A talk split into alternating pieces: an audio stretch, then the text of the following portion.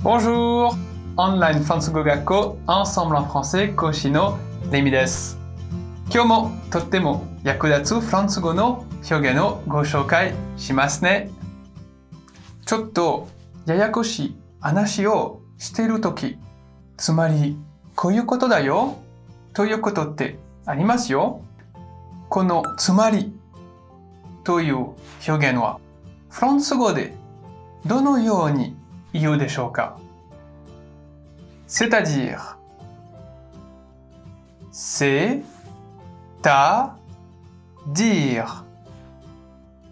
C'est à dire.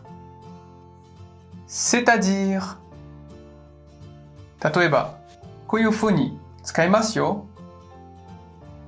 Je dois travailler ce soir. C'est-à-dire que je ne peux pas aller au cinéma avec toi. 私は今晩働かなければなりません。つまり、あなたと一緒に映画館に行くことができません。C'est triste, non? 寂しいですね。これ全体で、つまりだからね、という意味で使いますよ。